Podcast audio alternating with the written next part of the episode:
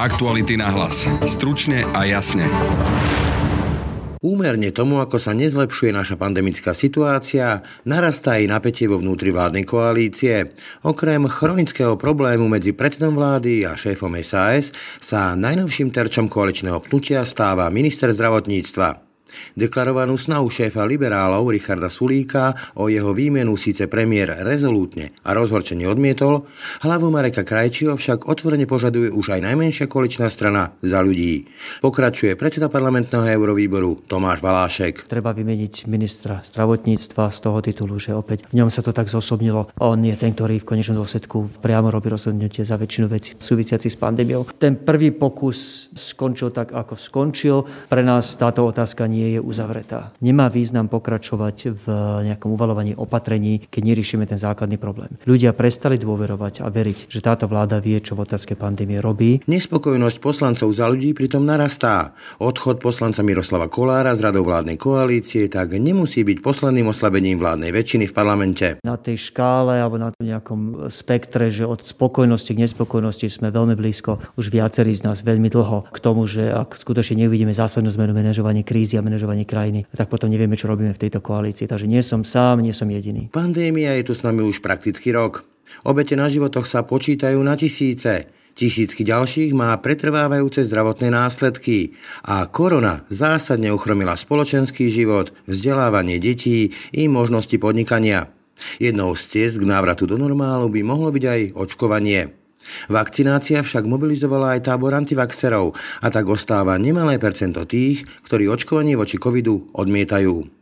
Vo viacerých civilizovaných krajinách sa preto otvára aj otázka, či v mene ochrany verejného zdravia nepodmieniť uplatnenie niektorých občianských a ľudských práv, ako napríklad možnosť cestovania verejnou dopravou či návštevu verejných priestorov akýmsi covid pasom, teda potvrdením o očkovaní. Viacerí právni experti, ktorých aktuality oslovili, však majú s takýmto riešením vážny problém.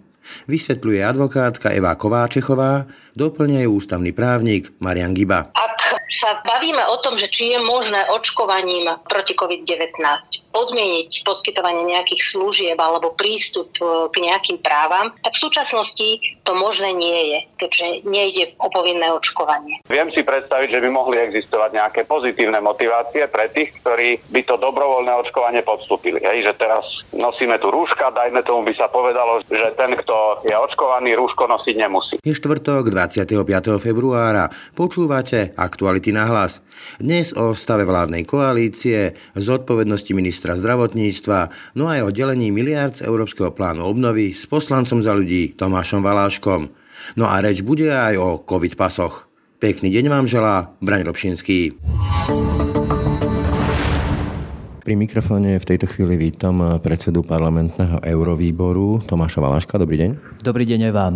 A keď Pilát videl, že už nič nezoží, ale že pobúrenie ešte viac silne vzal vodu, umil si ruky pred zástupom a vyhlásil mocným hlasom.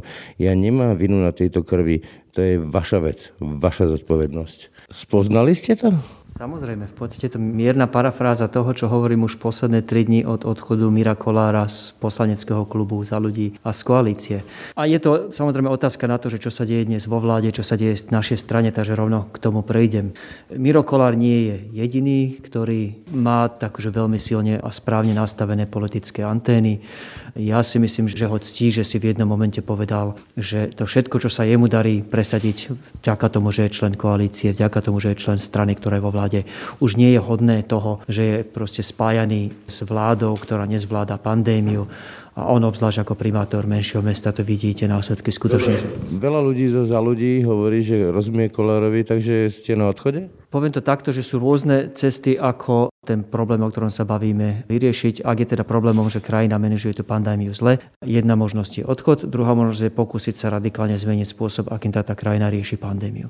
Ja. Radikálne chcete niečo zmeniť, ale mali sme tu kauzu vakcína, nazvime to takto Sputnik, a držíte ako hluchý dvere, ako to mám inak povedať.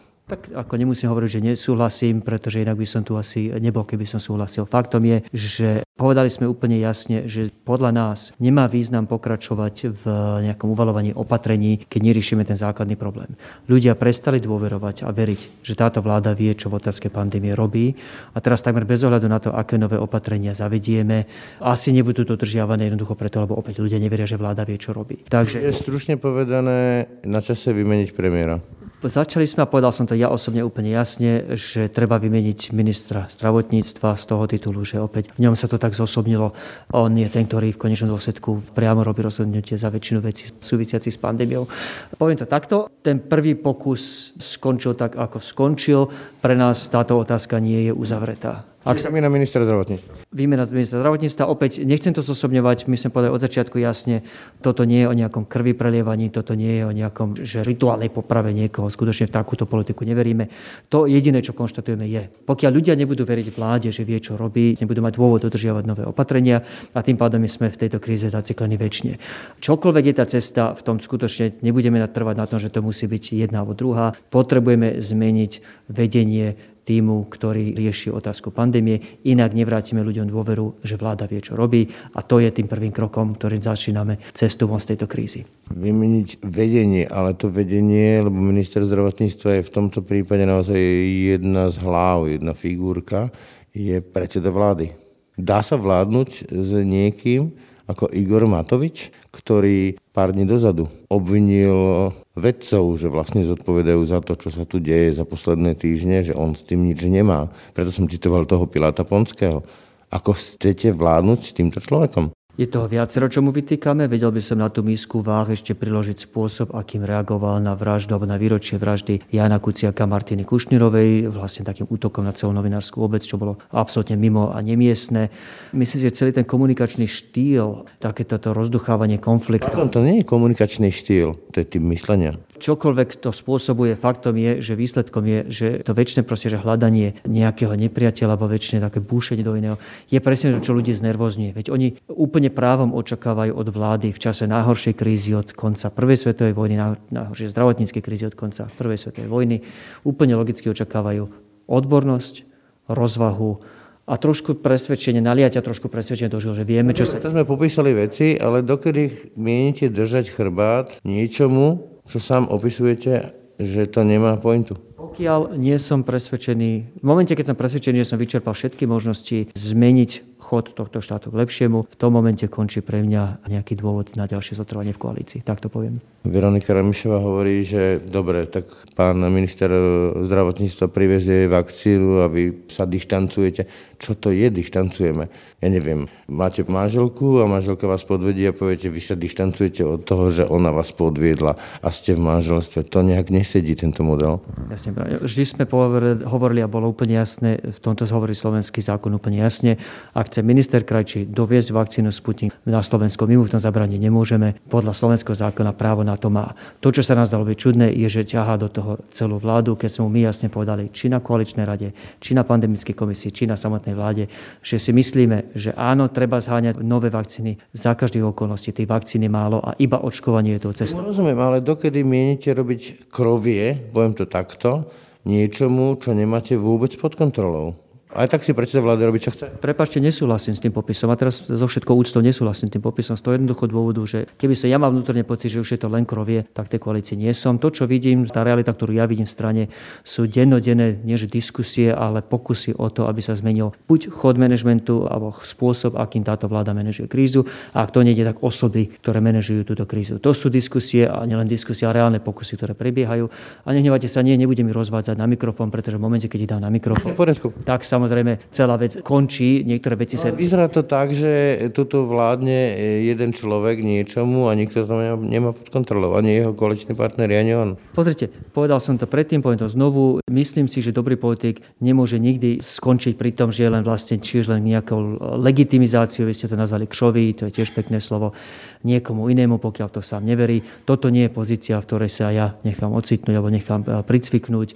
Zatiaľ som vo vláde z toho jednoducho dôvodu, že vidím tú reálnu cestičku na to, ako zmeniť spôsob, akým táto vláda manažuje pandémiu. V momente, keď tú cestu nevidím a v momente, keď si myslím, že už neviem veci meniť lepšiemu, tak potom budem rozmýšľať nad tým. Tom, v tom prípade pre mňa sa kapitola tejto koalície uzavrela. Hovoríte zatiaľ? Znamená to, že už je to tak, že na hrane e, vo viacerých ľuďoch za ľudí, alebo možno za celej strany? Áno, a tu nehovorím nič nového. Viacerí z nás sme podali otvorenie po tom, čo odišiel Miro Kolár, že na tej škále alebo na nejakom spektre, že od spokojnosti k nespokojnosti sme veľmi blízko už viacerí z nás veľmi dlho k tomu, že ak skutočne neuvidíme zásadnú zmenu manažovanie krízy a manažovanie krajiny, tak potom nevieme, čo robíme v tejto koalícii. Takže nie som sám, nie som jediný. dní? To nie je otázka času alebo dní, pretože nikto sa nebudí ráno s tým, že ja chcem z tejto vlády odísť. My sa budeme s tým, že ako viem zmeniť spôsob, akým táto vláda pristupuje k manažovaniu krajiny a k manažovaniu pandémie a či vidím nejakú reálnu cestu, že jeden z tých spôsobov, na ktorý sme prišli, sa podarí presadiť. Zatiaľ vidím aj tie reálne spôsoby a vidím, že minimálne viacero z tých plánov je v nejakom čase, v nejakom štádiu prípravy. Ak vidím, že žiadna vôľa nie je, žiadna kosti, absolútne nulová pripravenosť na sebareflexiu, tak potom samozrejme pre mňa sa tie nejaké dôvody na zotrvanie vypršali. Poďme k plánu obnovy. To je niekoľko miliard a asi najaktuálnejšie, čo sme o tom mohli počuť, sú slova predsedu vlády, že sa to bude deliť politicky podľa percent, ktorá strana získala koľko percent vo voľbách, tak toľko miliard by asi malo mať. Toto je naozaj reálne na stole? Úplne chcem vidieť ten plán, ako je momentálne navrhnutý. Posledná verzia, ktorú som videl, vyzerala slušne. Dá sa na nej vždy vylepšiť, určite ako na každej veci kopavé. Najprv si vyjasníme toto. Naozaj bolo na stole, že rozdielme si ten balík podľa toho, koľka percent ktorá strana získala vo voľbách? Môžem povedať len to, čo som videl ja sa v médiách. Naozaj prebehla medializovaná správa, že minister financí presúva zodpovednosť za implementáciu jednotlivých reforiem medzi ministerstvami. Ak je to tak a počul to odo mňa napriamo, bolo by to zlé, pretože jednoducho to nie je tak, že je úplne jedno, kto tie reformy bude robiť, pokiaľ sú napísané dobre. Veď implementácia je 90 úspechu. Papier znese všetko. Na papier sa dá hodiť akákoľvek dobrá reforma. Ale ak tu nie je nejaký tým, ak tu nie je nejaká expertíza za tým, ak tu nejaké, nie je nejaká vôľa a nejaký tlak zo strany ministra, ktorý je obklopený schopným týmom ľudí, tak potom tej reformy fakt ostane iba na papieri. Takže budem chcieť vedieť, až keď budem mať na stole nielen to znenie reforiem, ale aj ten implementačný plán, tak sa určite budem chcieť vidieť, či tie týmy, u ktorých tie reformy skončili, sú tie, ktoré sú najodbornejšie a najlepšie pripravené tie reformy aj realizovať. Lebo ak nie, ak to robilo podľa stranickej línie, tak je to pripomínam aj porušenie tých podmienok Európskej komisie.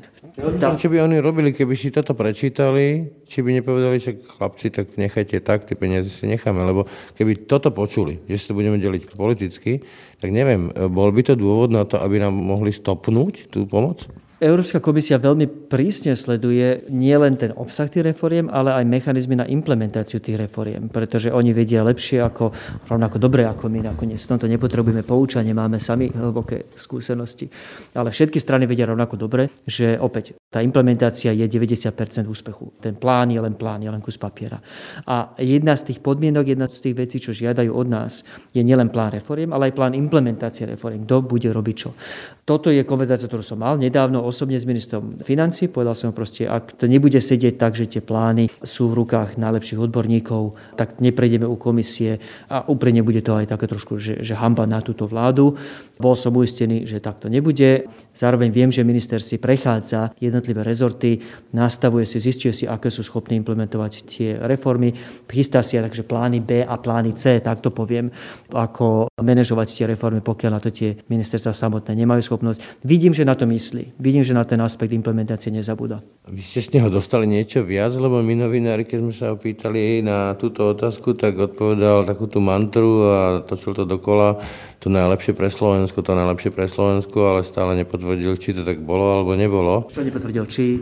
Že sa to má deliť politicky, podľa percent. Úprimne nepotvrdil toto explicitne ani mne a pochopil som v nejakom štádiu, že touto cestou asi nemá význam ísť, takže môj odkaz bol, až bude ten plán na papieri, jeho súčasťou musí byť samozrejme aj, že kto presne bude implementovať čo a v tom prípade budeme chcieť vedieť, že je to v tých najlepších rukách. Dobre, Marec, poberaj sa starať, za chvíľku už tu bude Marec.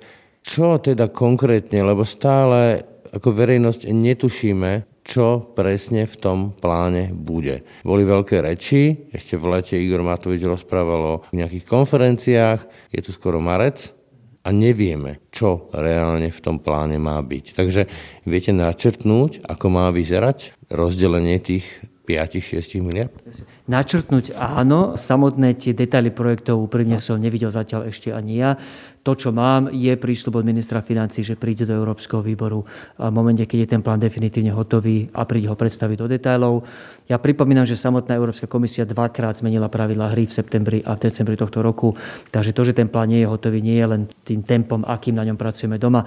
Je to aj tým, že napríklad v decembri nastala zásadná zmena v tom, čo je tá definícia zelených projektov. Dobre, tak ale povedzme tým poslucháčom aspoň, že kde pôjde gro tých 5-6 miliard. Ale to už je známe a myslím si, že aj komunikované dlhšie. V podstate to 4 alebo 5 oblastí. Tá prvá oblasť je samozrejme vzdelanostná reforma, pretože už nám dlhšie jasné, že táto krajina sa ekonomicky a takže prosperitou, bohatstvom nepohne nikam, pokiaľ budeme mať vysoké školstvo definované tými univerzitami v Skalici a Sládkovičove. Takže reforma školstva, to znamená investícia do kurikulárnej reformy, osnovy, podľa ktorých sa učí, podľa ktorých sa učia tí, čo potom učia iných. A digitálna reforma, nech prejde aj na najnovšie metódy vyučovania. Veľký ďalší balík je samozrejme zdravotníctvo, obrovský dlh, ktorý ostal po predošlých vládach, ktoré nepostavili ani jednu novú nemocnicu od konca komunizmu. Veľa pôjde do inovácie digitalizácie, či je to postavenie nejakej digitálnej siete, nech sú aj tie obce navzájom poprepájané, nech ľudia, ktorí chcú byť súčasťou internetovej ekonomiky, fyzicky môžu. To mal byť ten opis, ale sa akurát nejak rozkradol alebo zmizol. Ako nebudem komentovať, ale investovali sme miliardy a miliardy. Áno, ľudia z Európskej komisie sa pýtajú, počkajte, vy ste už neinvestovali do tohto? A úplná odpoveď áno, a skútek, útek. Ale to je otázka samozrejme, ktorú sa treba pýtať pánu Pelegriniho a Rášiho a iných, ktoré mali tieto rezervy. Digitálnych lídrov. No, áno, samozrejme digitálnych lídrov predošlej vlády. Takže ďalšie veľké investície do zelených uh, tém. To bolo úplne jasne súčasťou požiadaviek Európskej komisie od začiatku, že toto musí byť nielen balík, ktorý naštartuje ekonomiku, ale ktorý ju aj zmení na viac zelenú. Takže veľa investícií pôjde do železníc, sieť na dobíjacie stanice, aby hľadalo viac ľudí chodilo elektromobilmi a menej na spalovacie motory. Sú tam investície do zateplovania domov, aby sme znížili energetické náklady. To sú také tie hlavné štyri oblasti. Ešte som zabudol poslednú, ak mi dobre pamäť slúži, tak aj reforma verejnej správy, v rámci toho aj reforma súdnictva a iné, pretože opäť ako krajina nemáme šancu prosperovať, pokiaľ máme také súdnictvo, ako máme a zahraniční investori sa začnú opravnene báť, či o svoje peniaze neprídu, lebo nejaký skorumpovaný sudca v spolupráci s nejakým skorumpovaným policajtom a prokurátorom. Tá vaša priorita, tá komasácia, čo ste spomínali, to znamená sťaľovanie pozemkov tiež bude? Poslednej verzii, ktorú som videl, bola priamo explicitne spomenutá, áno, pretože my sa určite správame k polnohospodárstvu, že nezamestnáva veľa ľudí, tým pádom nie je dôležitý, ale potom na druhej strane rovnako, na druhej strane očakáme kvalitné slovenské potraviny na pultoch slovenských obchodov. No, tak to nejde jedno aj druhé. Proste, ak sa k tomu rezortu nebudeme správať s tou vážnosťou, ktorú si zaslúži, nebudeme mať ani to životné prostredie, ktoré chceme, ani tie slovenské potraviny v obchodoch. Preto naša strana hovorí, musíme bezodkladne začať riešiť tie veci, čo trápia poľnohospodárstvo už niekoľko dekád. Šialená roztrieštenosť vlastníctva pôdy, to sme fakt akože unikátom v Európe takmer nulová schopnosť tých kľúčových agentúr, hlavne tá polnohospodárska platobná agentúra, dosledovať si, že kto reálne užíva čo. Z toho vyplývajúce podvody, subvenčné, dotačné a iné. To sú všetko veci, ktoré vieme roky, že musíme riešiť. Smer ich nemal dôvod a záujem riešiť, im vyhoval ten stav, aký bol a z toho vyplývajúce možnosti kradnutia. Ak my chceme skutočne urobiť polnohospodárom zadosť, tak pozemková reforma plus nastavenie polnohospodárskej platobnej agentúry je niečo, čo absolútne musí byť prioritou tejto vlády. Dobre, ale keď sa pozerám napríklad na to, ako sa napríklad vicepremiér Holly správal k výnimkám, ako dostával tie výnimky a tak ďalej. Nevzbuduje to veľkú dôveru v to, že aj táto vláda bude rešpektovať pravidlá a aj v prípade napríklad z toho verejného obstarávania, ktoré pán Holly presadzoval. Takže prečo máme veriť tomu, že tie peniaze neodtečú niekam inam, než kam majú? Ale veď práve ten zákon o verejnom obstarávaní je dobrým príkladom, že nejaký mechanizmus spätnej väzby vo vlade funguje. Neboli sme spokojní s tou prvou verziou toho zákona a neviem, či úplne súhlasím s vašim popisom toho zákona ako niečo, čo bolo nastavené na otekanie peňazí, ale v každom prípade myslíme si, že bol príliš laxne nastavený a že trošku príliš by rozvezoval ruky ľuďom, ktorí mali korupčné úmysly. Dobre, ale ukazuje typ myslenia. Ale však na to je koalícia, aj na to, aby si nastal nejakú spätnú väzbu. My sme, my sme tú spätnú väzbu poskytli a ten zákon bol eh, na teraz stiahnutý. Takže takto to má, myslím, normálnom, normálnej krajine fungovať. Ako, Braňo, už niekto mudrejší ako ja dávno predo mnou raz povedal, že, to poviem to po anglicky, že vigilance is the eternal price of liberty, čiže taká, že väčšiná ostražitosť je daňou, ktorú platíme za slobodu. A to platí na Slovensku rovnako ako na Spojené štáty. Ak si myslíme, že ľudská natúra sa zmení a že ľudia, že z vokov sa stanú ovečky, keď už sme späť a nech končí skončíme pri tých biblických citátoch. No to sa nestane. To je jediný spôsob, ako, ako si vieme ten systém vyčistiť ako vieme zastaviť tie občasné korupčné inštinkty, je proste byť neustále trošku podozrievavý, neustále veľmi prísny a nezabúda nikdy na to, prečo sme do tej politiky prišli. A keď vidíme, že niečo nefunguje, to je aj odkaz na to, prečo sme ešte stále v koalícii, ako dlho nebudeme. Keď vidíme, že niečo nefunguje, buď to zmeniť, alebo sa s tou koalíciou rozlúčiť. Pri tej opatrnosti zostanem. Ja rozumiem tomu, že pandémia zamestnáva prakticky každú vládu aj túto vládu. Ale naozaj tu ide o veľké miliardy v prípade tohto plánu obnovy a v podstate o tom je ticho, nedebatuje sa, nediskutuje sa. Bolo tu slubované niečo v lete, ale v zásade vy si to riešite na výboroch s ministrom a tak ďalej, ale veď predsa to sú peniaze, ktoré idú pre občanov a ja tu nevidím nejakú veľkú diskusiu. Vám to nechýba, že naozaj o takýchto veľkých peniazoch sa nediskutuje v takom nejakom širšom fóre a na verejnosti? Samozrejme, že chýba. Zahlasoval som dokonca raz opozíciu a odtrhol som sa od koalície v tejto veci, pretože si myslím, že, že ten plán obnovy by kľudne zniesol oveľa väčšiu dokonca že zniesol, ale by, by bol ešte lepší možno, keby bola nejaká silnejšia verejná diskusia o ňom. Ako evidujem, a teraz sa postavím na chvíľku za ministra financí, evidujem, že zapojil do prípravy toho plánu obnovy kopu dobrých mien, známych mien, veľkých mien, ktorých osobne poznám a dôverujem z veľmi rôznorodých politických kruhov, ako toto fakt nedávala dokopy úderka Oľano. Toto boli ľudia, ktorých poznáte, ktorí sú vo svojom fachu tými najznámejšími odborníkmi na Slovensku. Ale myslím si, že keby to bol potrebil väčšej verejnej diskusii, tak by sa potom ľuďom ťažšie argumentovalo, že je to robené nejak potajme. Už teraz nie je pravda, že je to robené potajme, ale tá verejná diskusia by ešte pomohla. Ale máme úplne jasno s ministrom v tom, a dnes mimochodom to idem aj aj predstaviť na výbore, že ten plán pôjde do parlamentu. Nikdy nebolo v hre, že by ten plán parlament obišiel. Čiže minimálne táto úroveň verejnej diskusie ho veľmi čoskoro čaká. Ako to máš, Valaček, ďakujem za rozhovor. Nie za čo, potešením ako vždy.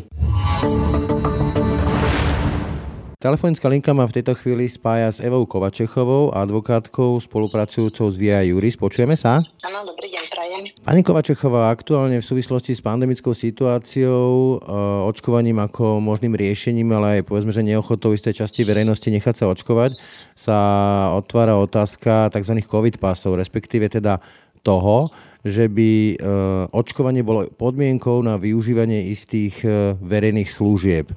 Podľa vás bolo by právne a ľudskoprávne v poriadku nejakým spôsobom obmedziť e, niektoré ľudské a občianské práva, napríklad e, cestovanie verejnou dopravou alebo vstup dokonca do štátu nejakým cudzým štátnym príslušníkom, lietanie alebo povedzme aj vstup do nejakých verejných priestorov, napríklad školy, tým, že by ten človek musel predložiť e, nejaký preukaz, že sa nechal očkovať na COVID? No, ja by som asi začala úplne z opačného konta a možno, že skôr e, sa teda pozerala na to, že aká vlastne právna situácia je v súčasnosti a čo nám z toho vyplýva. Pretože treba povedať, že už v súčasnosti štát, Slovenská republika, vyžaduje nejaké druhy očkovania, čiže pozná nejaké povinné očkovanie. Celkovo očkovanie sa rieši zákon z roku 2007 o ochrane, podpore a rozvoji verejného zdravia, v zmysle ktorého poznáme rôzne druhy očkovania a následne vykonávacia vyhláška ministerstva zdravotníctva k tomuto zákonu z roku 2008 presne stanovuje, aké typy očkovania poznáme a takisto, ktoré sú tie povinné očkovania. Čiže v súlade s týmto právnym stavom už dnes poznáme povinné očkovania v určitom veku, povinné očkovania pre určité osoby, potom máme odporúčané očkovania, máme očkovania do cudziny a prípadne pri návrate z cudziny, máme očkovanie na žiadosť a potom máme ešte povinné mimoriadne očkovanie. V súčasnosti očkovanie proti ochoreniu COVID-19 patrí medzi tie očkovania na žiadosť, teda nie je to povinné očkovanie, ale treba povedať, že ak by štát chcel, aby toto očkovanie bolo povinné. Je to pomerne jednoduché, pretože na to netreba prijať ani zákon, stačí začleniť očkovanie proti ochoreniu COVID-19 do vyhlášky ministerstva zdravotníctva. Ak e, sa teda bavíme o tom, že či je možné očkovaním proti COVID-19 podmieniť poskytovanie nejakých služieb alebo prístup e, k nejakým právam, tak v súčasnosti to možné nie je, keďže nejde o povinné očkovanie. Ale v prípade, ak by sme sa bavili o povinnom očkovaní, tak v súčasnosti čo je možné, je v prípade nepodrobenia sa povinnému očkovaniu, už akémukoľvek, podľa toho, ako to právne predpisy ustanovujú, v prípade, ak sa človek nepodrobí povinnému očkovaniu, môže mu byť uložená súhrná pokuta do sumy 331 eur. Nie je možné teda z dôvodu toho, že neabsolvuje nejaké povinné očkovanie v súčasnosti, v súčasnom právnom stave, mu zamedziť prístup či už k nejakým službám alebo k nejakým iným právam. K tomu povinnému sa ešte dostanem, ale zostanem teraz u tej pôvodnej otázky, ale s tým, že by som to zmenil na firmy. Napríklad nejaké aerolinky by sa rozhodli nevpustiť na palubu cestujúceho bez nejakého takéhoto očkovacieho preukazu, alebo dokonca nejaká firma na Slovensku by povedala, že prístup do zamestnania je podmienený aj nejakým takýmto COVID pasom. Bolo by to v súlade teda s legislatívou, alebo bolo by to porušenie antidiskriminačného zákona? Ja sa domnievam, že keby to bolo vyslovene takto postavené, tak by to mohlo byť problematické, pretože my sa dostávame vlastne do situácie, kedy stoja proti sebe nejaké dve práva. Jedno je právo, alebo aj záujem štátu na tom, aby, aby sa nešírilo nejaké vážne ochorenie a na druhej strane sú tu práva, ktoré ďalšie, ktoré nám garantuje ústava. Ako náhle my chceme zasiahnuť do nejakého práva, a respektíve ako náhle sa dostaneme do situácie, že existuje konkurencia dvoch viac menej rovnocenných práv, tak musíme zvážiť vždy, prečo uprednostníme jedno právo na úkor toho druhého práva. Vždy to musí byť vyvážené. Nie je možné rozhodnúť sa, že nejaké právo sa uprednostní bez toho, aby tam existoval nejaký legitímny dôvod. Čiže proporcionalita, tak povedať správnicky. Vieme, že tá pokuta teda asi nie je veľkým sankčným mechanizmom vo väčšine prípadov. Bola tu ale diskusia, že očkovaním by sa podmienilo prístup do škôl, škôlok, to nakoniec vyšumelo. Čiže vyšumelo to z toho právneho hľadiska,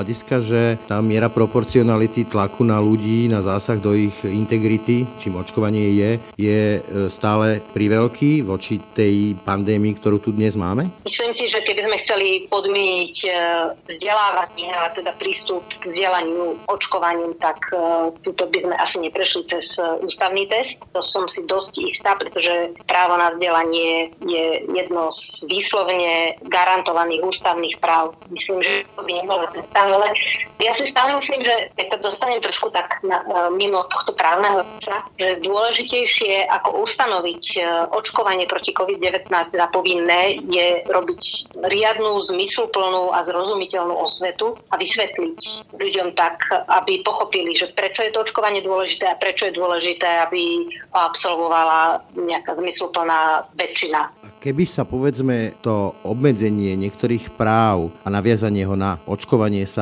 rozšírilo na nejakú alternatívnu voľbu, že teda môžeš využívať verejné služby alebo cestovať a podobne, ak budeš mať ten COVID pass, prípadne urobíš si aktuálne pred vstupom do vlaku, do lietadla nejaký legitímny test, či bola by tam možnosť voľby, tak stále by to neprešlo testom ústavnosti, alebo bolo by to už e, v ich jeho rámcoch? Vo výsledku sme stále v tej istej situácii. Ak COVID nemáš, tak nemôžeš e, použiť dopravný prostriedok. V tom prípade sme stále v tej istej situácii, že jednoducho človek, ktorý by nebol očkovaný, by nemohol použiť dopravný prostriedok bez ohľadu na to, že mu to odkladáme nejakým miernym spôsobom. Takže myslím si, že stále sme v situácii, kedy toto nie je ústavne udržateľné. Alebo, poviem to presnejšie, možno nemusí to byť ústavne udržateľné. Môžu byť situácie, kedy ten dôvod na ochrane verejného zdravia preváži práve dôvodu nejakého obrovského rizika. Dnes ale vieme, že okrem toho, že očkovanie je zrejme najbezpečnejší spôsob, ako sa chrániť pred ochorením COVID-19, tak existujú aj iné prostriedky, ktoré sa dajú používať na to, aby sme zamedzili šíreniu toho ochorenia. A to už je vlastne to opakované rúško, odstup ruky, teda chránenie seba a používanie ochranných prostriedkov tak, aby sme chránili iných. Čiže vlastne očkovanie nie je jediný možný spôsob, ako zabrániť šíreniu tohto ochorenia. Nejakým spôsobom nechcem zľahčovať tých e, zhruba 6 tisíc e, mŕtvych a tú smrtnosť e, covidu, ale menilo by niečo, hypoteticky sa pýtam, menilo by niečo na uvažovaní ústavných právnikov a na ústavnosti, keby sme boli v situácii, povedzme, ako tu bol v stredoveku mor, že by bola tá smrtnosť 40-50%, aj vtedy by štát mal v úvodzovkách zviazané ruky pri nútení ľudí zaočkovať sa? Myslím, že na takú otázku sa nedá odpovedať jednoznačne, pretože tá situácia nikdy nie je čierno-biela. Vždy je tam možno veľa variantov toho, ako sa dá chrániť, je tam veľa variantov toho, ako sa nejaká choroba cíli, čiže toto nemá takéto jednoznačnú, jednoznačnú odpoveď. Ale možno to poviem ešte trošku inak, že už v súčasnosti napríklad existujú africké krajiny,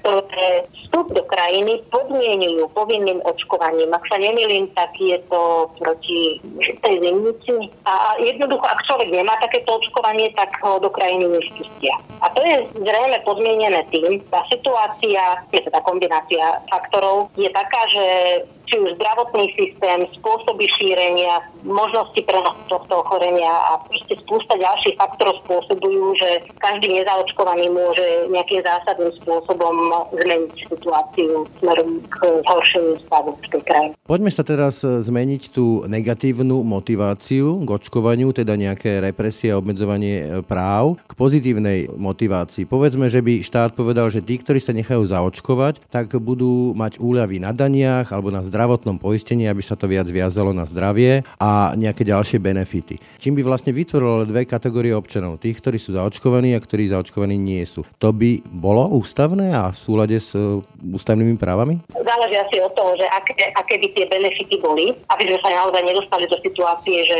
sa neprimeraným spôsobom zvýhodňuje alebo nevyhodňuje nejaká skupina, ale myslím, že dá sa, dá sa upraviť e, taká benefitov tak, aby Pardon. aby to motivovalo ľudí, pardon, aby to motivovalo ľudí k tomu očkovaniu, nie nevyhnutne zvýhodňovalo, respektíve aby to nevyhnutne znevýhodňovalo inú skupinu, ale aby to motivovalo ľudí k tomu, že to dajú zaočkovať. Čiže zase miera proporcionality. Určite áno. Takže úplne na záver si to len zhrniem. Čiže v súčasnej situácii, akú dnes na Slovensku právne máme, nie je možné naviazať očkovanie na nejaké, alebo neočkovanie sa, nezaočkovanosť na nejaké ob obmedzenie ľudských e, práv? V súčasnej situácii to možné nie je a ak hovoríme o povinnom očkovaní, tak vlastne je možné dať len pokutu a aj to len jednej súhrnej výške. Toľko advokátka Eva Kovačechová. Ďakujem za rozhovor.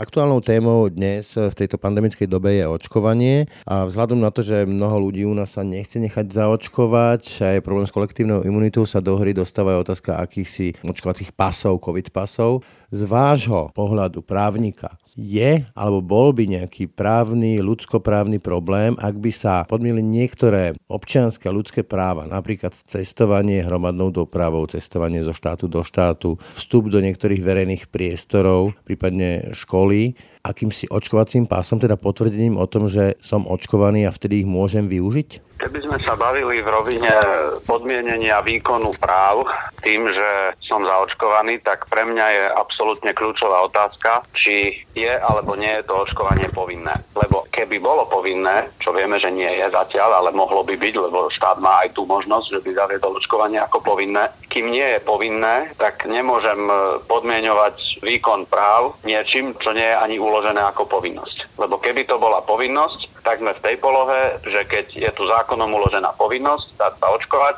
tak pri nesplnení povinnosti môžu nastupovať jednak určité sankcie v podobe povedzme nejakých finančných pokút, alebo môžu nastúpiť aj nejaké ďalšie obmedzenia, ktoré by mohli súvisieť práve s tým, že zabrániť tomu, aby neočkovaná osoba ohrozila potenciálne ostatných. Ale kým to očkovanie je na dobrovoľnej báze, tak ako to je, a tak to zrejme aj zostane, aj sa dá tomu asi rozumieť, že zatiaľ to tak zostáva, tak je pre mňa problém podmienovať očkovaním čokoľvek, napríklad vstupu do reštaurácie alebo cestovania MHD, alebo vstupu do školy a tak ďalej. Čiže keby napríklad štátne železnice vydali nejaké nariadenie interné, že nemôžem cestovať vo vlaku, pokiaľ sa nepreukážem nejakým potvrdením o očkovaní, tak konajú protiústavne, respektíve nebolo by to vymožiteľne právne? No, konali by protiprávne pri najmenšom dovtedy, kým by to očkovanie nebolo stanovené ako povinnosť. To je podobné, keď použijem taký príklad, neviem, či bude vhodný, ale lepší mi nenapadá momentálne. Keď máme, povedzme, vozidlo a existuje povinné zákonné poistenie, ktoré každý musí mať. Ak ten, kto by ho nemal, tak nesmie s autom vôbec výjsť na cestu.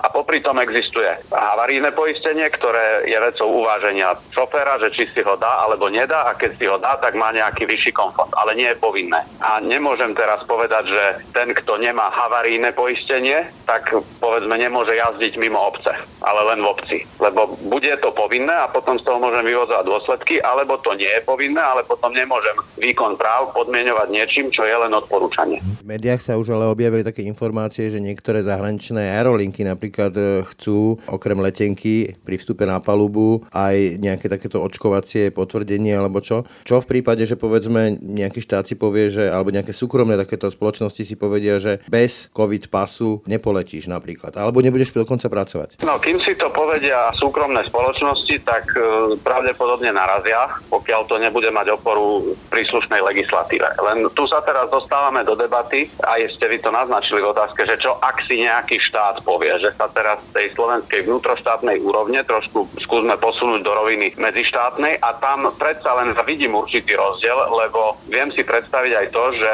niektorý štát môže zaviesť napríklad očkovanie ako povinné, iný štát to nemusí urobiť. A asi nie je dosť dobre predstaviteľné len tak, aby to zostalo úplne živelné a, a dajme tomu, že ten jeden štát by si povedal, tak my tu máme systematicky zaočkovanú celú populáciu, aj vďaka tomu, že sme to dali ako povinnosť. A teraz nám sem budú chodiť e, cudzinci, ktorí očkovaní nie sú a je svojím spôsobom logické, že ten štát sa bude chcieť chrániť.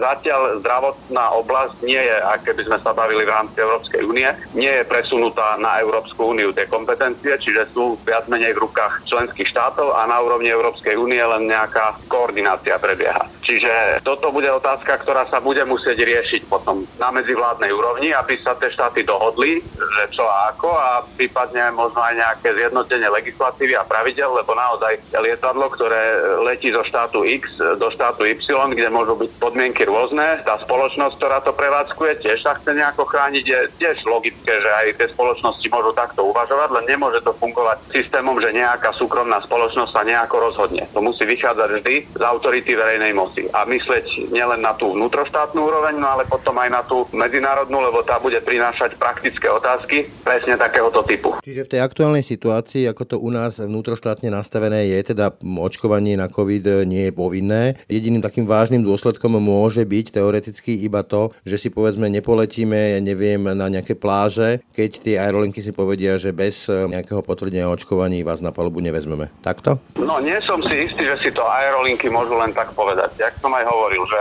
súkromná spoločnosť do určitej miery môže, ale nebolo by to také jednoduché, keď to nemá oporu v žiadnej legislatíve. Bolo by to, pardon, že skočím do roči, bolo by, bolo by to porušenie antidiskriminačného zákona? No antidiskriminačný zákon je náš vnútroštátny právny predpis. Čiže tu by sme museli presne vedieť, že o akých aerolinkách sa bavíme, či sme v Európe, či sme mimo. Čiže nechcem do, do takýchto konkrétností zachádzať, len všeobecne ako pravidlo hovorím, že akékoľvek obmedzenia musia byť nejakým racionálnym spôsobom obhajiteľné a musia mať aj nejakú oporu v legislatíve. Čiže keď sa nedá e, ako povinnosť to očkovanie, tak je z môjho pohľadu problém podmienovať či už vstupom do lietadla alebo, alebo do MHDčky, do vlaku požadovať nejaké preukázanie sa o očkovaní. Pretože to nás posúva ešte aj k ďalším otázkam znova praktického typu, že môžu existovať ľudia, ktorí to očkovanie by aj chceli podstúpiť, ale nemôžu, lebo majú nejaký zdravotný dôvod, pre ktorý je vylúčené, sa dali očkovať a teda čo s nimi. Čiže tých otázok, keď idem do detajlov, je tu celý rad. Mimochodom, je možné, aby sme my, povedzme ako štát, zaviedli e, nejaký takýto COVID pas na hraniciach, že nepustíme k nám nikoho, kto nie je zaočkovaný? No, ale tiež by to nebolo vzhľadom na to, že sme v integrovanom priestore Európskej únie, nebolo možné urobiť len tak od stola, ale muselo by sa to prediskutovať aj na úrovni predovšetkým Európskej únie, že akým spôsobom to urobiť tak, aby to zase nezasiahlo do slobody pohybu a pobytu, ktorá je základným princípom práva Európskej únie. Čiže musel by sa hľadať nejaký rozumný balans medzi nejakou našou vnútroštátnou snahou chrániť svoje obyvateľstvo na základe zdravotníckej politiky, ktorá je vylúčená výlučnou kompetenciou členských štátov a nejako to ale robiť tak, aby to zase nezasiahlo neprimeraným spôsobom alebo nezmarilo princípy práva Európskej únie v tých oblastiach, ktoré integrované sú. Čiže to je vec, kde by sa muselo riešiť naozaj na medzivládnej úrovni, že čo s tým a ako to spraviť tak, aby, aby sa zase na tých hraniciach nezrútila európska integrácia. Čiže... Či to nahradiť nejakým testovaním, alebo neviem. Skrátka, my nežijeme na ostrove ako Nový Zeland, kde relatívne si môžu povedať, čo chcú, ale sme malý štát, kde všade dookola sú susedia a sme v integrovanom priestore, čiže to je aspekt, ktorý sa musí brať do úvahy. Čiže vice verza, rovnako tak nemôžu povedzme Nemci alebo Francúzi povedať, že bez nejakého COVID pasu vás e, k nám nepustíme. No tak platí to primerane pre všetky členské štáty Európskej únie, že na jednej strane zdravotnícke záležitosti sú v princípe vnútroštátna vec, ale potom je tu celý rad vecí, ktoré už e, podliehajú právu Európskej únie a ktorých reálne uplatnenie je podmienené slobodou pohybu. Čiže to by bolo o hľadaní nejakej rovnováhy medzi týmito dvoma rovinami. Spomínali ste povinné očkovanie, v takom prípade by mohli byť aj nejaké COVID pasy, alebo viete si to predstaviť? Viete si predstaviť dnes zaviesť to povinné očkovanie tak, aby nenarážalo na ľudské práva? Povedzme, máme tu aj skupiny ľudí, ktoré sa nemôžu dať zaočkovať zo zdravotných dôvodov, prípadne uplatňujú výhradu vo svedomí kvôli nejakým embryonálnym e, pôvodom niektorých vakcín a podobne pred nejakými 8-9 rokmi, mohlo to byť 2012-13, riešil ústavný súd, náš ústavný súd, otázku povinného očkovania, kde vo veľmi jasnom rozhodnutí veľmi dôrazne sa postavil na stranu vedy, na stranu toho, že očkovanie je v zásade výdobytok modernej medicíny, aj nejaké prvopočiatky toho boli ešte niekde za Marie Terezie, samozrejme nie v tej podobe, akej poznáme dnes, ale bolo veľmi zaujímavé čítať to rozhodnutie ústavného súdu a jednoznačne povedal, že je v poriadku, pokiaľ sa uloží očkovanie ako povinnosť. Čiže toto je v súlade s našou ústavou a povedal by som, že ten princíp ako taký, že očkovanie v niektorých prípadoch bude povinné, je určite aj v súlade s poznatkami lekárskej vedy aj so zdravým rozumom. Hej, ale teraz druhá otázka je, že ktoré očkovania budú povinné, ktoré nie. Čiže či sa pri tomto covide má dať ako povinnosť očkovania alebo nie, to ja v tejto chvíli nedokážem ani povedať, pretože to je debata, ktorú by mali v prvom rade viesť lekári a odborníci z tejto oblasti, ale len hovorím, že zaviesť očkovanie ako povinnosť sa v princípe dá. To by nebolo v rozpore s ústavou. Len samozrejme je druhá vec, že keby sa takéto niečo zaviedlo, v situácii, keď ešte je to všetko relatívne nové, pomerne málo časom preverené a že by to mohlo vyvolať nejakú reakciu spoločnosti, tak je otázka, že či je vhodné to robiť teraz, ak to môže vyvolať nejakú negatívnu emóciu. To je presne už tá politická rovina, ktorú bude popri tej zdravotníckej musieť zvažovať každý, kto by chcel uvažovať, že sa to zavedie. Ale viem si predstaviť, že nie v štýle, že kto nemá očkovanie, tak sa mu niečo zakáže, ale viem si predstaviť, že by mohli existovať nejaké pozitívne motivácie pre tých, ktorí by to dobrovoľné očkovanie podstúpili. Hej, že teraz nosíme tu rúška, dajme tomu by sa povedalo, že sa vyhodnotí na základe nejakých racionálnych e, argumentov, že ten, kto je očkovaný, rúško nosiť nemusí. To nie je otázka obmedzovania práv, len je to otázka uvoľňovania nejakých opatrení na základe nejakých racionálnych dôvodov. Takže ako pozitívna motivácia je niečo, čo si predstaviť viem v situácii, keď je očkovanie nepovinné. Len neviem si predstaviť to, že je nepovinné očkovanie a podmieni sa tým, že ho máte, výkon vašich práv. Toľko Marian Giba, ústavný právnik, ďakujem za rozhovor. Ďakujem, pekný zvyšok dňa. Telefonická linka ma v tejto chvíli spája s Michalom Davalom, advokátom, právnikom, ktorý sa aj venuje ľudským právam. Dobrý deň. Dobrý deň. Pán Davala, v súvislosti s pandémiou, aj v súvislosti s očkovaním a aj neochotou časti verejnosti nechať sa očkovať sa dostáva do hry aj otázka tzv. COVID pasov. Podľa vás, ako právnika, ktorý sa venuje aj ľudským právam, je alebo bol by právny, respektíve ľudskoprávny problém, ak by sa vytvorili akési dve kasty občanov, teda by sa podmienilo využívanie niektorých práv, napríklad vstup do krajiny, alebo odopretie vstupu do krajiny, alebo využívanie mestskej hromadnej alebo verejnej dopravy, alebo vstup do verejných priestorov nejakým COVID pásom, teda potvrdením očkovaní? Ja si viem predstaviť o, také uchopenie nejakých pásov alebo potvrdenia o očkovaní, ktoré by nemuselo byť v zásade v rozpore s ústavnými garanciami, v prípade s medzinárodnoprávnymi garanciami niektorých teda ľudských práv. Na druhej strane si viem predstaviť právnu úpravu, ktorá by mohla zásadným spôsobom zasahovať do týchto práv. Len aby som to vysvetlil, každý nejaký zásah alebo obmedzenie základných práv a slobod podľa našej ústavy musí vlastne spĺňať nejakú podmienku primeranosti, nevyhnutnosti daného opatrenia. Znamená, musí to byť nejaký jednoznačný cieľ, ktorý nie je možné dosiahnuť nejako inak, len týmto opatrením alebo nejakým zásahom do práv. V prípade týchto COVID pasov sa zrejme bavíme skôr možno o nejakej výnimke z pravidla, lebo za súčasnej pandemické situácie máme tu mnohé obmedzenia využívania niektorých práv, sú tu niektoré zákazy, nemôžeme prosto chodiť do akéhokoľvek obchodu, nemôžeme sa úplne slobodne pohybovať medzi okresmi a týchto zákazov sú stanovené určité výnimky. Ja predpokladám, že takýto nejaký pás alebo potvrdenie o očkovaní by zrejme bol jednou z výnimiek toho, kedy človek môže napríklad cestovať medzi okresmi alebo sa pohybovať, ja neviem, či už pri ceste do obchodov, využívať nejaké služby a podobne. Ak by takáto výnimka bola formulovaná úplne že samostatne ako jediná a za žiadnych iných okolností by nebolo možné využiť niektoré právo, ak to so všeobecným, tak si viem predstaviť, že takýto zásah by mohol byť značne neprimeraný. Treba stále hľadať aj nejaké iné možnosti, ako dosiahnuť ten cieľ, ktorý sa sleduje takýmto opatrením.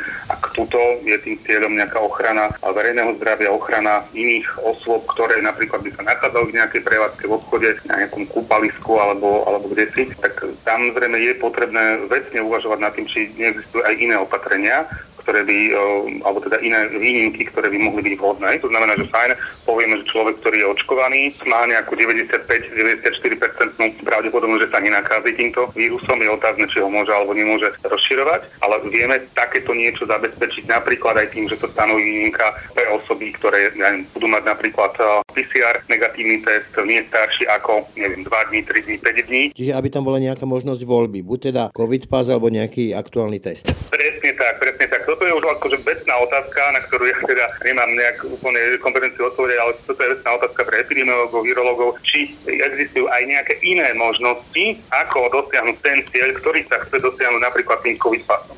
Treba si uvedomiť, že ak my stanovíme jedinú výnimku na využitie niektorých práv, teda vo forme tohto nejakého COVID pasu, teda očkovania, výrazne tlačíme ľudí do toho, aby sa očkovať dali, aj ak napríklad nechcú alebo prípadne nemôžu, lebo však máme skupiny aj, aj osôb. To sa práve chcem chcem spýtať, že čo s tými, ktorí nemôžu zo zdravotných dôvodov a jednoducho e, týmto spôsobom, ak by to bolo podmienkou využívania napríklad verejnej dopravy, by sme ich odstrili od verejnej dopravy? No presne to, opatrenie by bolo značne neprimerané a tu si viem predstaviť e, skutočne zásadný zásah do základy práva slobod, takže toto by podľa mňa nemalo byť prípustné a takto by nad prípadným nejakým covid sa uvažovať nemalo. To znamená, že je potrebné zvažovať aj nejaké ďalšie alternatívy, aby tí občania, ktorí nechcú, nemôžu, mohli využívať nejaké práva. Vieme, že napríklad osoby, teraz neviem presne, aký je ten vek, či do 15 alebo koľko rokov, vlastne aj sú úplne vyňaté z očkovania. Je to znamená, deti sa neočkujú. Ešte mi napadá taký príklad z úplne iného súdka. Klimatická dohoda, Amerika za Trumpa od nej odstúpila, začali to ale aplikovať mesta a dokonca celé štáty v Spojených štátoch amerických. A teraz e,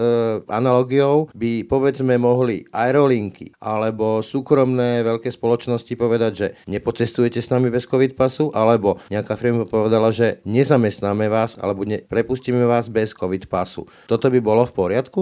No, treba jednoducho hľadať aj ten právny základ. Ak by zákon niečo také umožňoval, teda zamestnávateľom odmietnúť zamestnať niekoho kvôli tomu, že nemá COVID pas, tak samozrejme je podľa mňa problematický takýto zákon. Samozrejme, zamestnávateľ si niečo také sám povedať prosto nemôže. Toto, ako Bolo by to porušenie antidiskriminačného zákona? Ako môžeme uvažovať aj nad tým, ale v zásade je to neprimerané obmedzenie práva na prácu hej, a na prístup k výkonu nejakého povolania. Prečo iba toto by malo byť dôvodom toho, prečo niekoho zamestnám alebo nezamestnám. Ak by vecne existovali aj iné možnosti, ako zabezpečiť tú ochranu tých ostatných kolegov. Ako som spomínal, ten PCR test má tiež nejakú relevanciu, hlavne teda, ak nie je starší ako niekoľko dní. To znamená, nejaká alternatíva len toho očkovania tu teda existuje. Alebo mohla by existovať a samozrejme hovorím, toto je vecná otázka. Ja nemám toľko vedomostí, znalostí z rôznych odborov, aby som vedel povedať, či je tu nejaká alternatíva alebo nie, ale javí sa mi z informácií, ktoré sú dostupné, že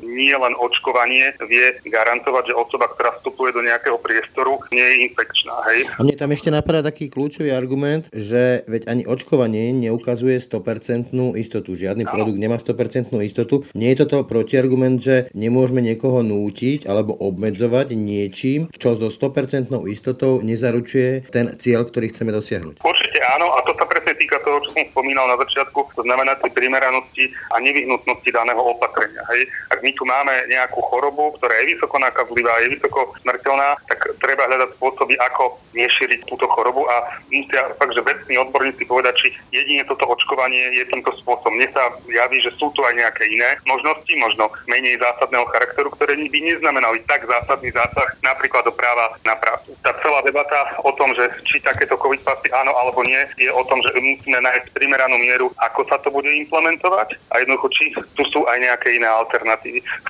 prípade, ak by niekto podmienil výkon niektoré práva, napríklad nejaké testovanie MHD jedine týmto očkovaním, tak mám pocit, že by to mohol byť neprimeraný zásah do práv. A čo ten emotívny protiargument, že veď tu zomierajú tisíce ľudí a obmedzuje sa celá ekonomika aj život, podložený tým ústavným záväzkom štátu chrániť zdravie a životy občanov. A vakcína je výrazne, výrazným spôsobom, ako sa to dá chrániť. To určite áno, len je potrebné vnímať to, že čo je cieľom tohto opatrenia, napríklad zavedenie týchto COVID pasov.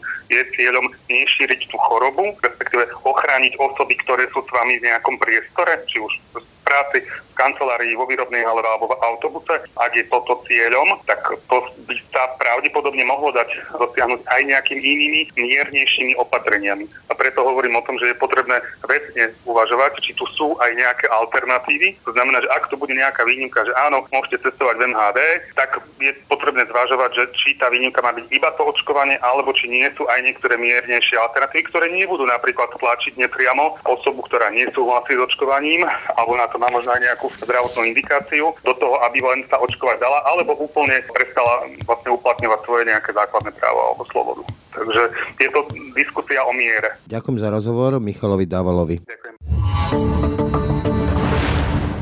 A aký je názor bývalej ombudsmanky Jany Dubovcovej? Tak z právneho hľadiska je to možné, pretože aj ústava pri tom, ako upravuje právo slobody pohybu, tak upravuje aj to, že ako je možné základné práva, teda vrátanie slobody pohybu obmedziť. Musí to byť samozrejme ale z vážnych dôvodov, ktoré sú tiež vymenované. Čiže napríklad v tomto prípade by to bolo pre ochranu zdravia.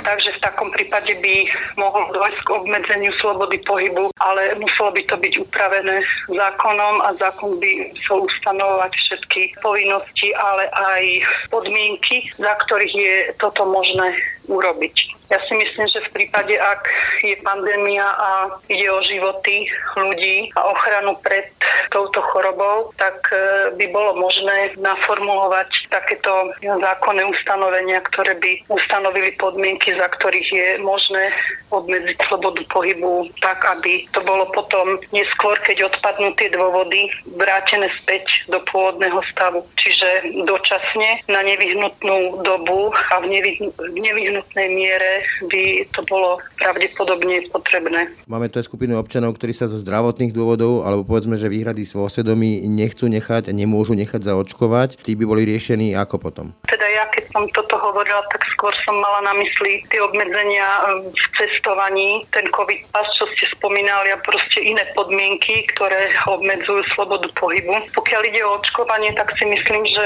tam je to slobodné rozhodnutie každého človeka, či sa zaočkovať dá alebo alebo nie. Bolo by potrebné pracovať s verejnou mienkou tak, aby ľudia pochopili, že tým očkovaním chránia nielen seba, ale chránia celú spoločnosť, že naše deti, naše rodiny. Tak si myslím, že to percento ľudí, ktoré by sa rozhodlo zo zdravotných alebo iných dôvodov nedať sa zaočkovať, by bolo také nízke, že by to nemohlo hroziť potom celú spoločnosť, aspoň si myslím. V prípade ale, ak by došlo k takému nárastu ľudí, ktorí, počtu ľudí, ktorí sa zaočkovať nechcú, tak potom by štát podľa môjho názoru pravdepodobne v záujme ochrany životov väčšiny spoločnosti musel tiež pristúpiť k nejakým obmedzeniam. Tak, a to už bolo pre dnešok naozaj všetko. Vypočuť si nás môžete aj na webe Aktualít a naše podcasty nájdete aj v ďalších podcastových aplikáciách. Pekný zvyšok dňa a pokoj v duši praje. Braň Robšinský. Aktuality na hlas. Stručne a jasne.